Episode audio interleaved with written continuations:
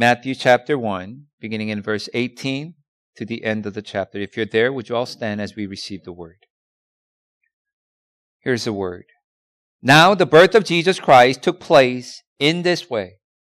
When his mother Mary had been betrothed to Joseph, before they came together, she was found to be with child from the Holy Spirit. And her husband Joseph, being a just man and unwilling to put her to shame, resolved to divorce her quietly. But as he considered these things, behold, an angel of the Lord appeared to him in a dream, saying, Joseph, son of David, do not fear to take Mary as your wife, for that which is conceived in her is from the Holy Spirit. She will bear a son, and you shall call his name Jesus, for he will save his people from their sins. All this took place to fulfill what the Lord has spoken by the prophet. Behold, the virgin shall conceive and bear a son, and they shall call his name Emmanuel, which means God with us. When Joseph woke from sleep, he did as the Lord of angel of the Lord commanded him. He took his wife, but knew her not until she had given birth to a son, and he called his name Jesus. Lord, we come before you as we continue to worship. Lord, we reflect our hearts against your word. We pray for your spirit to speak through your servant and declare the message that you prepared. And may your people, by the power and help of the Spirit, understand and plant the word in their heart and may bear fruit each and every day and for them to walk closely with Jesus Christ, the Lord and Savior, God with us. Father, we thank you. Pray all this in Jesus' name. Amen. You may be seated. Um, folks, as we pray together, please continue, continue to pray for these people who are suffering everywhere, especially uh, the reason in Kentucky and Arkansas is so devastating. And if you've seen the picture, the Amazon, one of the Amazon warehouse, uh, was totally wiped out. I mean, you, you don't even see structures. There's nothing, almost. Um, just that facility alone, if I'm not mistaken, nearly 40, 50 people have died. They were in there when it happened working. Um, so, you know, you can imagine Christmas right around the corner uh, for them to recuperate and just get their lives back. Uh, yet God is sovereign. He is good and he does not make mistake. And that is the truth that we need to stand on when we pray for these people to be comforted and strengthened. And uh, may the Lord surely um, just help them to uh, build again. Um, so continue to pray uh, for these people. And as I mentioned already, Christmas is fast approaching. Uh, two weeks away, right? Give or take. And I just can't believe myself saying that. Christmas is right around the corner. It just doesn't feel real. I don't know about you guys, but it's just every year seems to go faster, quicker. Uh, it just, you know, days are disappearing for next two weeks as we anticipate Christmas. Um, as a church, we'll be looking into uh, the meaning of Christmas. What is it for us? What does it mean for us to celebrate Christmas? What does that mean? Christmas. Is it just uh, us Christians gathering together? Even non-Christians have a reason to buy a gift and gather around and celebrate. Wouldn't it be funny on my birthday, you guys gather somewhere else by yourselves, you know, do a little gift exchange and have a wonderful meal, and I'm not invited. I wasn't aware of it. You know, sometimes we make Christmas to be that.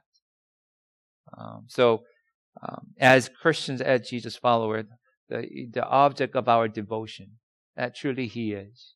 And for us to celebrate properly, I think we need to remind ourselves uh, what Christmas mean uh, means to us.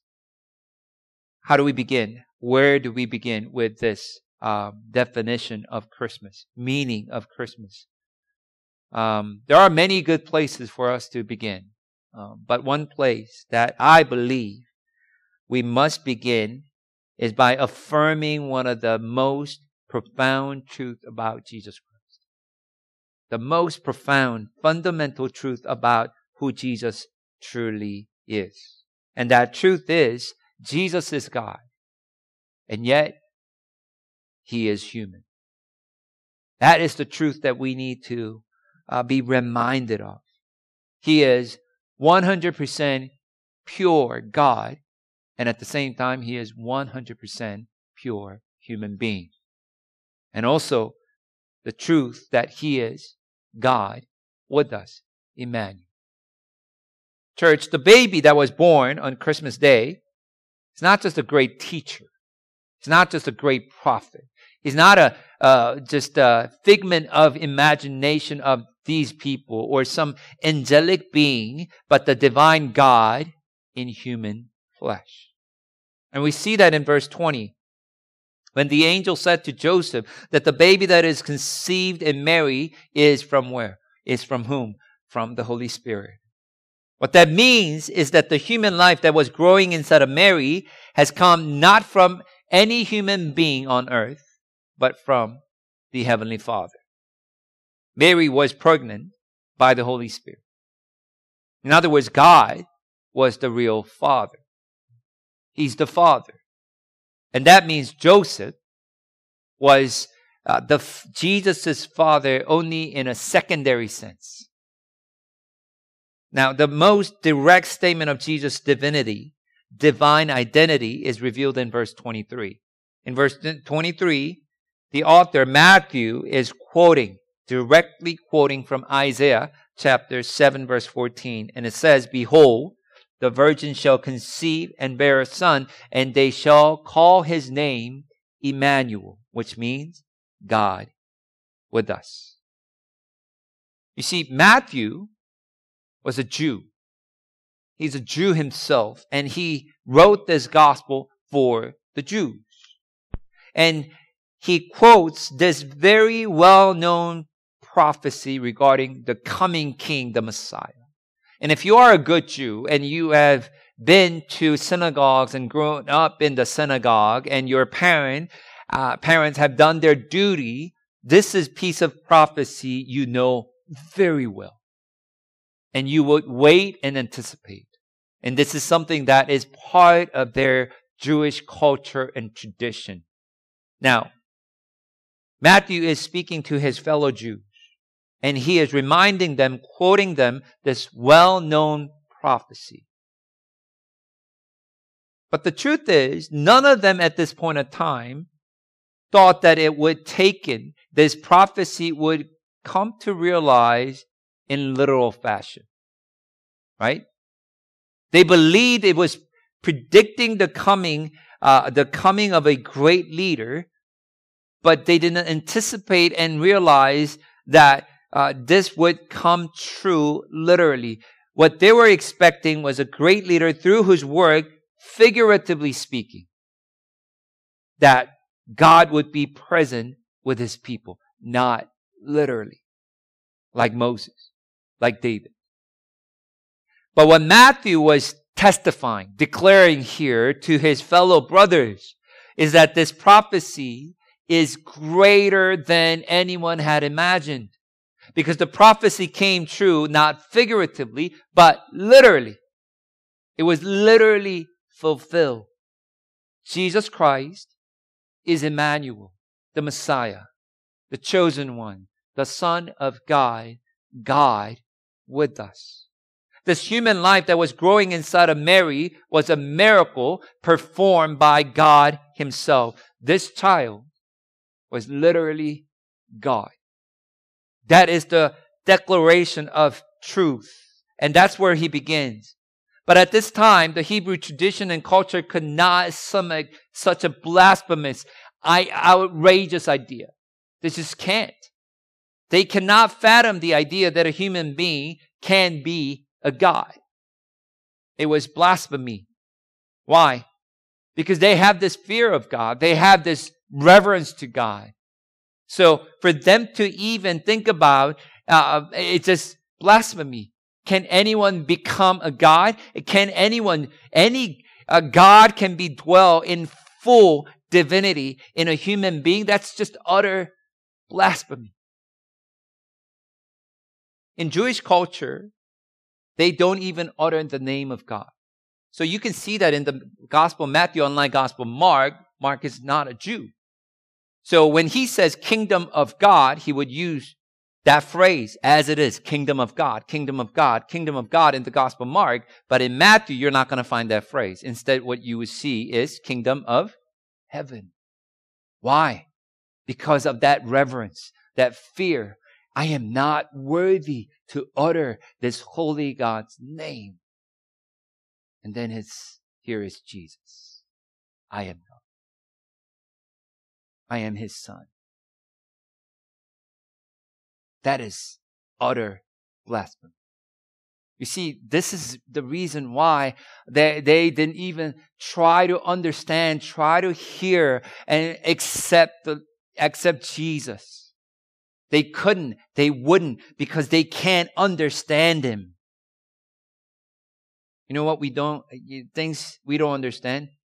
We hate it. We don't like it. If you can grasp it, no matter how convenient and comfortable it might be, we don't use it. We shy away from it. That's exactly what the Jews did. That's what they did. They hated him to the point of death. Because for a simple truth, no human could be God. But all throughout the gospel, all throughout his ministry, Jesus proclaimed to the world that he was not just a prophet. He was not just a great teacher. But through his own life and through his teaching, through his death and resurrection, what he did was he proclaimed to the world that he was God himself. And he came to be with his people. He came to save his people. Throughout his ministry, Jesus was constantly forgiving sin. Instead of, uh, you are healed, instead of you are well, what would Jesus say? You're forgiven, my brother. My son, my daughter, you are forgiven. And Pharisee would be livid. Why? Because only God can forgive sin. But why would Jesus do that purposely? To irk up these people? No, to declare who he is. To, to, to tell the world who he truly is. Jesus also said he's going to come back to judge the earth. Who is he? You're a son of a carpenter. Who are you? What authority do you have to judge the world? I'll be back. Not in the Terminator sense, but I'll be back to judge the world because only God can. Jesus also claimed to have mutual, equal uh, knowledge, understanding with God the Father. How can he? Unless he is God.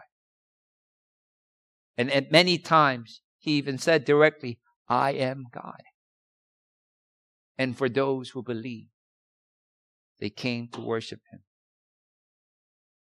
You see, the baby that was born on Christmas Day is not a half human and half God.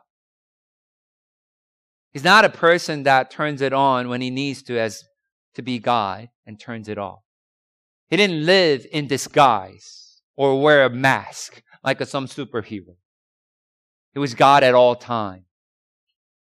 He was God. Jesus is Christ. He is the incarnate Son of God. Now, many of you know this truth. Most of you here in this room may not, uh, um, have difficulty believing even in this truth, this doctrine, important doctrine at that. But even if you know and believe in this doctrine of incarnation, God becoming human, have you really thought about the implication of incarnation? What does that mean? What did that do for you? If Jesus really is God, what does that mean for you in day to day, realistic sense? That's something that we want, uh, I want us to think about. The greatest miracle in all Christianity is not Jesus turning water into wine. The greatest miracle, the supreme miracle that he performed, certainly is not walking on the water or raising the dead uh, in Lazarus. It's nothing like his death and resurrection, yet it is not the greatest miracle in Christianity. The greatest miracle in Christianity is incarnation. God becoming human.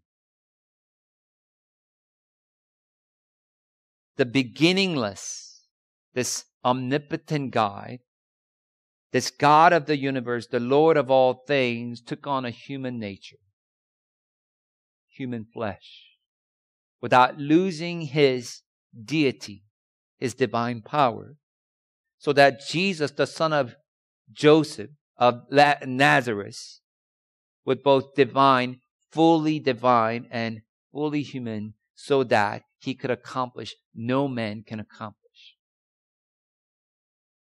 Incarnation is the greatest miracle. God became man. The Almighty God appeared on the earth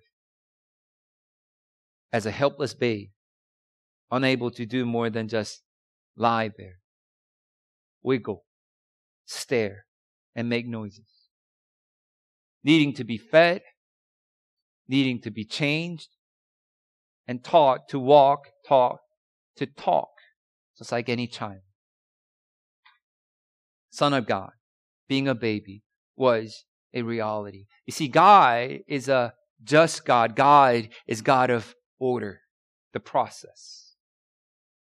And he went through Jesus as a human being. He did not just appear one day and, and being Jesus, being the Messiah. He went through every step of the way for 33 years to the point of death until that day. This is the truth of incarnation. And he did this to be with his people. He did this to accomplish no one, no man can accomplish. He didn't cheat. He started and began his life as a baby. He began his life conceived by the Holy Spirit in his mother's womb. Now, folks, do you believe in the incarnation? Do you believe in this truth? I believe that there can be only two responses regarding this truth. If you believe, then you believe. And you can there is no other gray area. If you don't, you don't. Either Jesus is God or he isn't. No other response makes sense. It's either yes or no. And if he is who he said he is, then what do we have to do as Christians? If he is God and he became man, lived a perfect sinless life to die on the cross, to save you from certain death. For the wages of sin is death. What do we have to do if that is true? That is truly who He is. Then we gotta center our lives in Jesus Christ. Our lives has to be centered upon what we know to be true, what we believe to be true. What so many others have done in the Bible and also in Christian history. If you believe. But if you don't, if you can't fathom, and if you don't believe he is who he says he is, if you can't believe what the Bible proclaimed him to be, then just like the Jews and just like the Pharisees, he is someone you need to hate.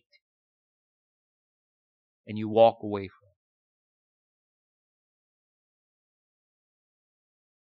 Brothers and sisters, in this season of Christmas, the incarnation, if that is true for you. In other words, if you believe without a doubt that God has become human, then Jesus Christ, the incarnate Son of God, must be in the center of your life. If you believe that God in Jesus died for you to remove your sin, the consequence, the punishment away from you, then He must be the Lord of your life. As we talked about during the revival, have you been born again? Have you been born again? Are you in Jesus Christ? Have you experienced a life altering crisis that gave you a brand new life and brand new purpose in your life? Has He revolutionized your life? Are there lasting changes? Are we bearing fruit?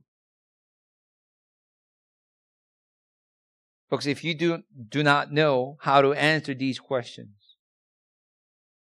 perhaps it is because you have not really grasped the meaning of Emmanuel, God with us. Jesus is with you. And that was the purpose of his incarnation, to be with you. But on the other hand, if you do believe and he is the center of your life and you in him and he is with you, this truth of incarnation gives us not only assurance, but great hope. It means that our world is not all there is. This is not everything. There is life after death. There is eternity. Evil and suffering of this world, like we talked about, this natural disasters or just meaningless uh, um, loss of life. All of these evil and suffering will end one day. And despite and in spite of our all our unending failures, it means you and I, through the doctrine, through the uh, truth of incarnation, tells us that you and I have a great hope. Why? Because God has come down to us to be with us.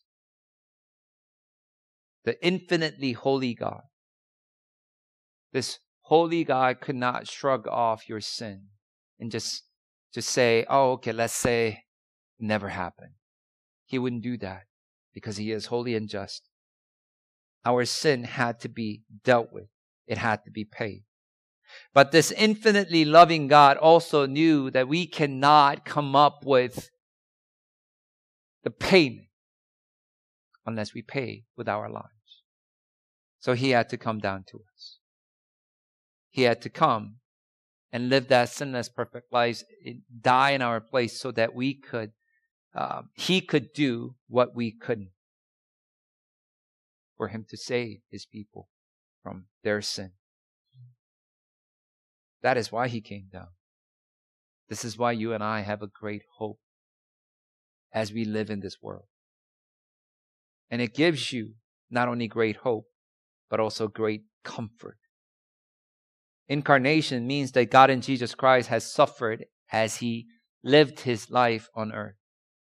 But because he himself has suffered, he now has a power to comfort. This is what separates our God from the God of any other faith. There is no other God like our God who has suffered but also conquered. I mean, think about this. Have we been betrayed, rejected? Have you ever been lonely, misunderstood? Have you been poor? Have you been discouraged and scarred? Have you faced death? Because He has. Jesus has. Our God, our incarnate God has. Some of you might say, You don't understand. I pray to God so many times.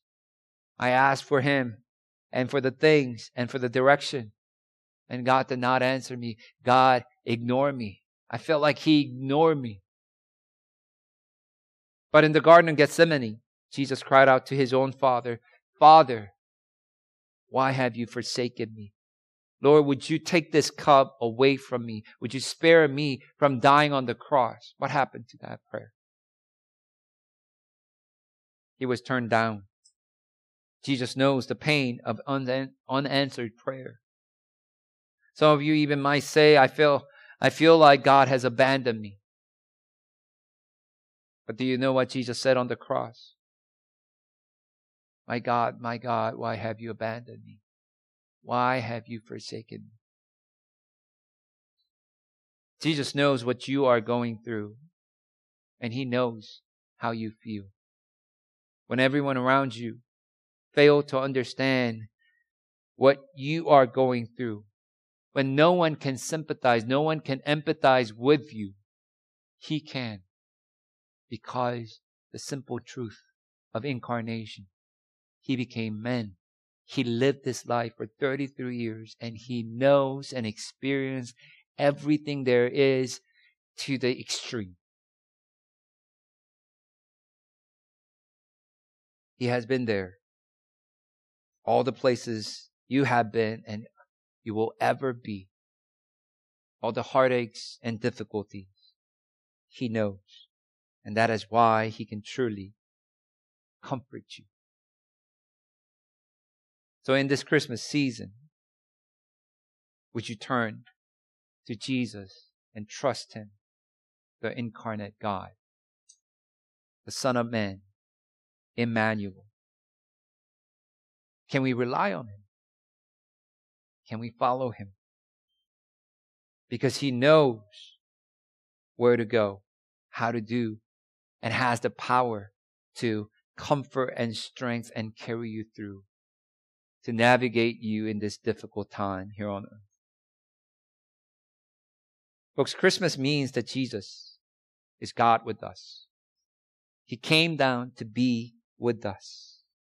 He did not just come to merely save us and let us know that He exists. He came down to be with us. Are we with Him? If Jesus is Emmanuel, He came to be with you. What is our response in this Christmas season? Are we with Him? Are we doing our part to be with Him? He did all that He could to be with you and remove any obstacle for Him to dwell in you.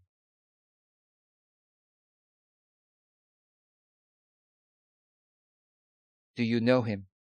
Are you really with Him? Or do you know about Him? There's a difference. Many of us know who Jesus is. Many of us profess to know who Jesus is. Some of us will acknowledge incarnation, virgin birth, and all of these things you have no trouble believing. But what does that to you? If you are not with him when he came to be with you. So in, in this Christmas season, as we anticipate and, and long for to receive our Lord once again. I encourage you to know the simple truth. Our God moved heaven and earth and sent His one and only Son to be with you, to continue to dwell in you, for us to be new and have this enjoy this new life in Jesus Christ. Incarnation. God with us, with you. The greatest miracle, the creator of all things, would like to be in you, with you at all times. Let that be a great hope and great comfort for you. Let me pray. Lord God, we thank you for your son, Jesus Christ. We can't fathom how it was possible. Uh, we don't know how exactly everything was done. But Lord, you created us and you created all things to be by just simply with your word. If anyone can have a woman conceived by your spirit, you can, Lord. We believe and if we believe Jesus is Christ, He is the chosen prophesied Messiah for your own people to know you, to be loved by you, to call you their God, and for you to be our God. Father, I pray that you would continue to remind us what it means to have Jesus Christ in our lives. Not a figment of imagination, not some sort of experience that we had, but real being in the Word, in the flesh, in our lives, speaking and leading and guiding us, assuring us and comforting us and strengthening us every day, every moment of our lives. So, Lord, if we have been away, distant, and quite honestly, we don't know how to be close, to be with someone like Jesus, Lord, will you help us to be, um, understand and be with you and tell us and show us that you are real in, in every day of our lives. Help us to experience and feel you as we pray, as we meditate in your word. Put our faith in who you are. Father, I pray that you would uh, continue to bless your people as they go back to their workplace, to their home, to their school. I pray that you would be gracious to them, overwhelm them, surround them with your presence. And may you be with people who are absent today uh, for health reason and various other reasons. Lord, speak to their heart and Lord, be the Lord in their lives. Father, we thank you so much. Pray all this in Jesus' name. Amen.